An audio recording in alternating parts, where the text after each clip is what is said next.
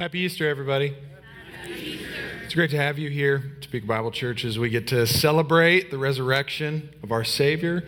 So I'm kind of a big reader, and one of the things I like to read are books that are kind of like by leaders, CEOs, you know, sort of what is becoming this market for self-improvement books. That's what it's called. The market for self-improvement books is supposed to hit 14 billion by 2025, right? And all of these books and all the people who are trying to help you squeeze the most out of life, they have comments, you know, quotes that are bred out of all of their success, right? So here's one from Steve Jobs. Your time is limited, so don't waste it living someone else's life. There is no passion to be found in playing small and settling for a life that is less than the one you are capable of living. That's Nelson Mandela. The more you praise and celebrate your life, the more there is in life to celebrate. That was Oprah. And then the last one, don't settle for what life gives you. Make life better and build something. That was Ashton Kutcher. Okay? So we have the founder of Apple, former president of South Africa, a billionaire talk show host, and the guy best known as Kelso from the 70s show, right? And all these quotes, they sound really good, right? And they're the kind that you would expect to sort of put on some kind of like photo of a mountain, maybe a river with a real classy font at the bottom. And you'd put it up in your office or your room because these are the kind of things that we really love to feed on at times. This idea of, you know, sort of the rise and grind, the, you know, pick yourself up by your bootstraps, that the best thing in life is squeezing the most out of it that is absolutely possible, right? And that's captivating because we are surrounded by people who focus on worldly success. And oftentimes it infects us in a way that we begin to say, the best thing that I can do with my life is find success or fame or meaning through all of these other pursuits. But what if our lives were far more than the success that we experience in this world? What if there was meaning given to every single one of your lives that was based not on how successful you are at climbing the corporate ladder or at making the best sourdough bread and posting it on social media, but instead something that is based in trusting in Jesus Christ and his life? So I want to talk with you just a little bit today on about your life, about my life, and about the life of Christ. And I have another quote for you. This one is straight from the Bible. Mark 8:36, what good is it for someone to gain the whole world and yet lose their soul? That's a good question. It's a good question because, you know, the Bible has this running theme that goes throughout it. And it says that we are living a life right now that is filled with meaning because it has been instilled within us by our Creator, that we were made for a purpose and a relationship with him, but also that this life is not the only life, that there's another life that is coming, and the setting of that next life is predicated upon what you put your faith in this life. That the life that we have right now is not the only life to live, even though that is the one that we normally just think about. But there is another life that is coming. But the other thing that it does is when we forget this dual nature, this other life that is coming, eternity that is in our hands, we also then, when we focus so much on this life, we forget the fulfillment that can be found in Jesus Christ. So when we were discussing Good Friday, if you were at that service, we talked about how Jesus died on the cross, and that his death, his willing death, was a fulfillment of about 1,400 years of something called Passover. Passover began back when Israel was in Egypt and they were being rescued from slavery. And God said, every single year, I want you to remember this command that you are to sacrifice the blood of an innocent animal, and it is to be put over your household so that you may be set free and you would not bear the weight of your sin any longer.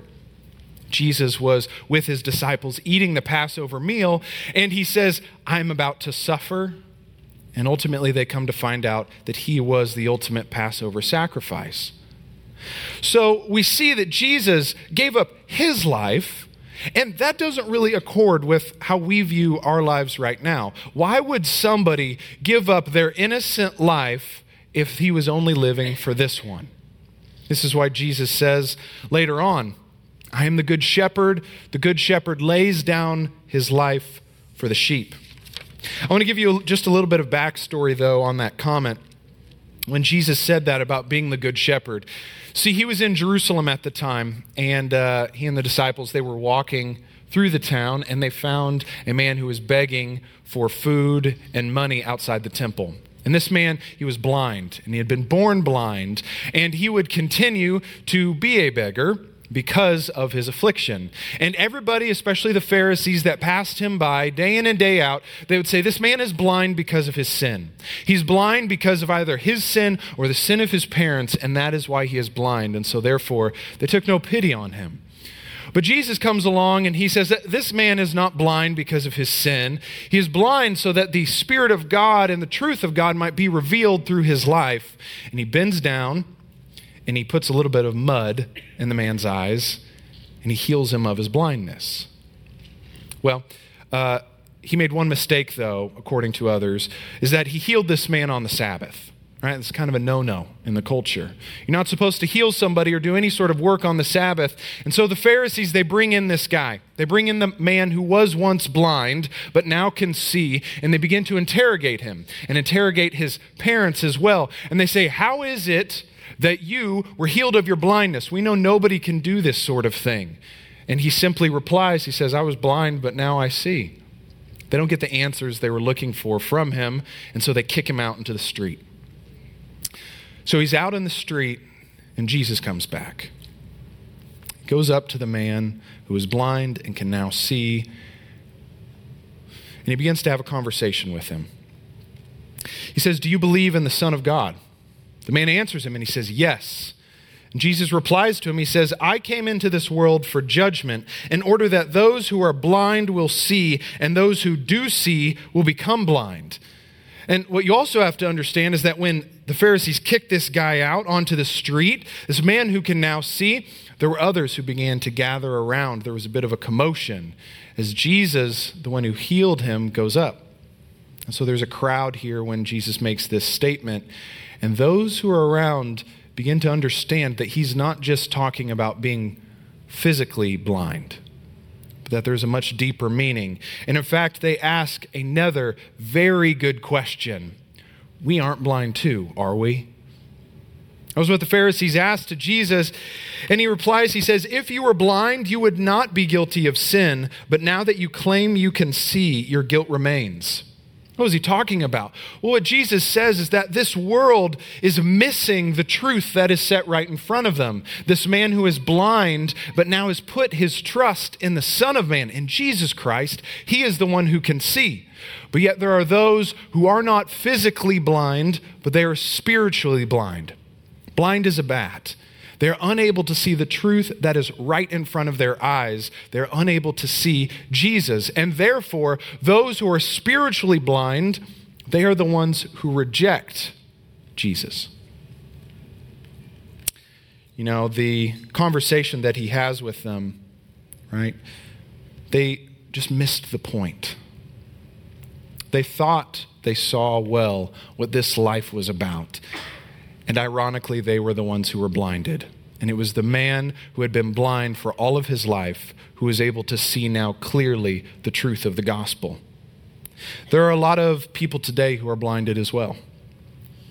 They have a view of this life, just like all of those quotes beforehand, that everything about it is about squeezing the most out of it, being the most efficient, famous, self-indulgent, pleasure-seeking person possible, that because there's nothing coming afterwards, everything about this life is based upon our own interests. And that is a blindness that we must get over. And this is what Jesus was talking about when he brought up the Good Shepherd statement about his life. He says, because if you think that this life is the only one that there is, my death on the cross is going to make no sense. It is going to be unfathomable because you think I am a fool for willingly laying down my life and being the Good Shepherd. because, of course, nobody else would do that when they had such a life to live, certainly not if they were innocent. So Jesus, still with this crowd around him, talks about being the good shepherd, with the man sitting at his feet who had been blind and could now see, and representing the faith of every person who comes to Jesus Christ. He continues on. He says, "This is why the Father loves me, because I lay down my life so that I may take it up again. No one takes it from me, but I lay it down on my own. I have the right to lay it down, and I have the right to take it up again." And everybody around him goes, "What? What are you talking about? You have the right to lay your life down? Okay, what in the world? You have the right to lift your life up?" This continued another theme in the Gospels where those who were listening to Jesus talking about his death and his resurrection that were coming, they could not fathom what was about to happen. They would hear him talking about all of these things, and secretly the disciples, they would understand that their leader, their teacher, and eventually their Lord, as they trusted in him, he was going to do something magnificent. But even when the Passover meal came at the Last Supper, and he begins to tell them that he is going to suffer, they say, "What do you mean you're going to suffer?" Well, Jesus says, "I'm going to go to the cross, and I'm going to lay down my life for everybody. I am innocent, but I am the Passover lamb, and I'm going to sacrifice myself. They do not murder me. I lay down my life willingly, and I have the power to raise it up again." See, it wasn't until Resurrection Sunday, it wasn't until Easter, when those who had been following Jesus, it began to dawn on them the truth of his statements. See, Mary Magdalene was the first to visit the tomb, and she saw the stone that had been rolled away, and she runs back because she thought his body was stolen. And so she goes and tells Peter and John, and they sprint to the tomb. And they're so concerned. What if somebody had taken? They've been terrified. They've been in hiding. They didn't know what to do. Their life was over. And they run to the empty tomb.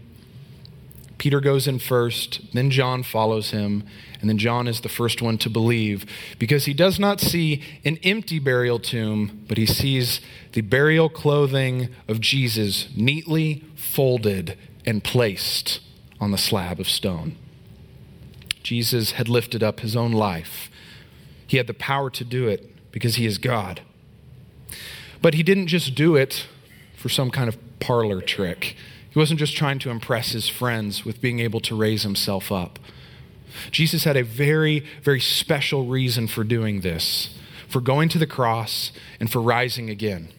He continues on in this Good Shepherd message when he says, "A thief comes only to steal and kill and destroy. I have come so that they may have life and have it in abundance." When he talks about the thief, he's talking about Satan. He's talking about the one who wants to keep people blinded. He's talking about the one who has blinded so many in this world into thinking that this is it, and that they must squeeze everything out of this life and must get as much pleasure and fulfillment out of this life by seeking their own interests. And in reality, they're bringing about their own demise.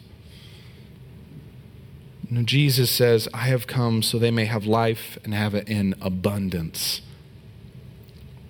I said earlier, there's two ways we think about life. On the one hand, we recognize the life that is to come. We recognize that there is hope for the future because God has shown us through the resurrection of Christ that death is defeated and we will be with him forever if we trust in him. And that alone is something to have faith and hope and trust in. But there is also an aspect of this life that we are currently living where we can have fulfillment.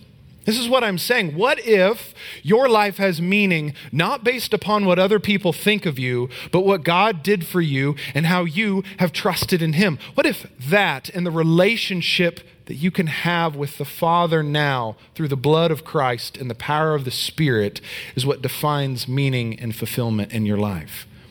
What if you knew joy and contentment and peace, things that the world is chasing after and everything that it loves to do, but ultimately will not find any place outside of the cross?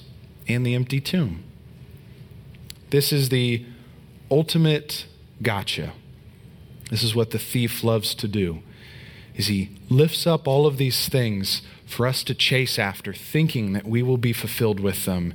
And in reality, they turn to dust in our hands, and they might sustain us for a day or a week or maybe a couple years, but ultimately they will fail you, and you will realize that your life was not spent well on chasing after worldly things. I want you to have the most fulfilling life possible. And the way to do that is by trusting in Jesus Christ. There was one thing that Steve Jobs said that he was right about, and it was that your life is limited. You don't have an endless amount of time to be able to clear away this blindness. You don't have an unlimited amount of time to make a decision for Christ.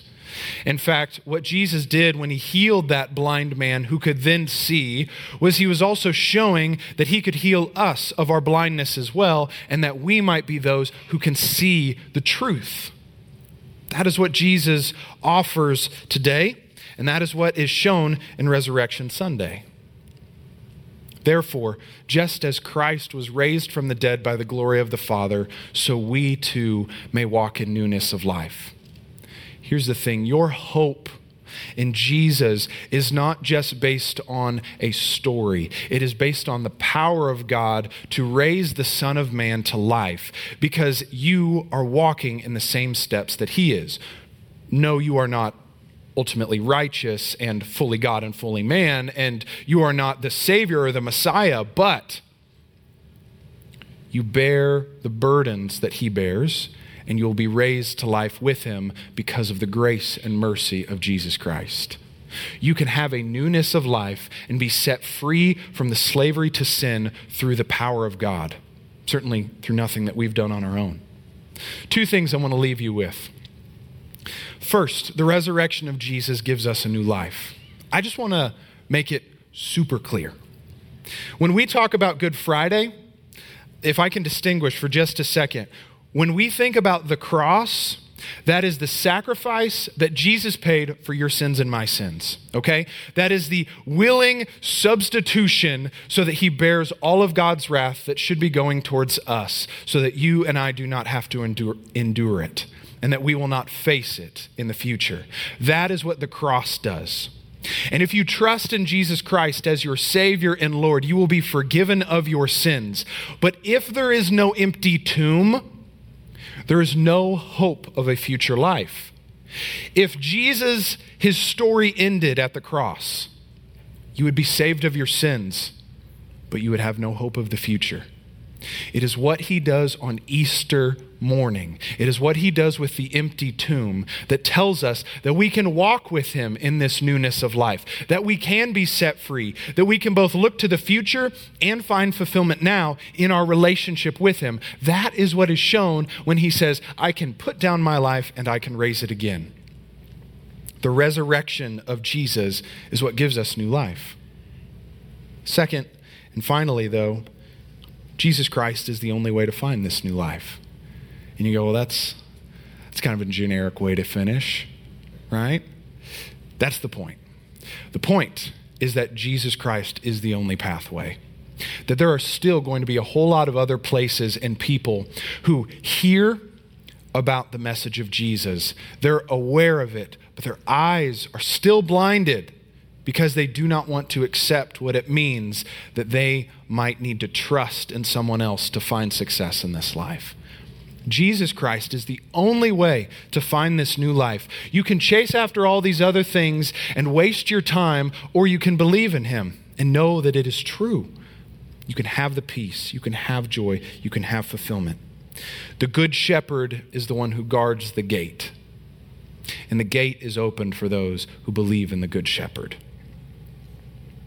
In 1748, there was a man traveling from Africa to Liverpool. He was a slave trader, and he got caught in a very violent storm. He was an atheist as well, and he decides, as kind of a last-ditch effort before his boat is about to sink, that he is going to call out to God and ask for mercy. God apparently answers his prayer, because the man makes it safely to Liverpool, And that began a transformation in his life. He began to read the Bible, study the scriptures, and understand that the God that had saved him from the storm could save him from much more than a storm. He could save him from a life of meaninglessness and a life without hope. The God that he began to follow is one that led him ultimately to become a priest, and then this former slave trader to pass the Slave Trade Act in 1807, banning and abolishing slavery in Britain. This man's name was John Newton, and in 1779, he wrote a song that goes, "Amazing Grace, how sweet the sound that saved a wretch like me. I once was lost, but now I'm found, was blind, but now I see." A man who was living an absolutely wretched life recognized that he could be saved from that life by trusting in Christ, and he could find a new life, a hopeful life, a fulfilling life in God's kingdom. All he had to do was recognize that he had been blind and that now he could see. In a moment here, I'm going to pray for us, and if you would like to make the decision and recognize that you have been blind and now you can see, that you would accept Jesus as your Savior and Lord, and that you trust in the resurrection, pray this prayer with me, and then I would love to talk with you after the service. Let's bow our heads. Heavenly Father, we come before you. Lord, you are good, and we thank you for the resurrection of Jesus Christ. We thank you for the life, the new life that can be found, Lord. Lord, we're thankful that the Good Shepherd has opened the gate for the sheep so that anybody who would believe in him who was blind might be able to see now.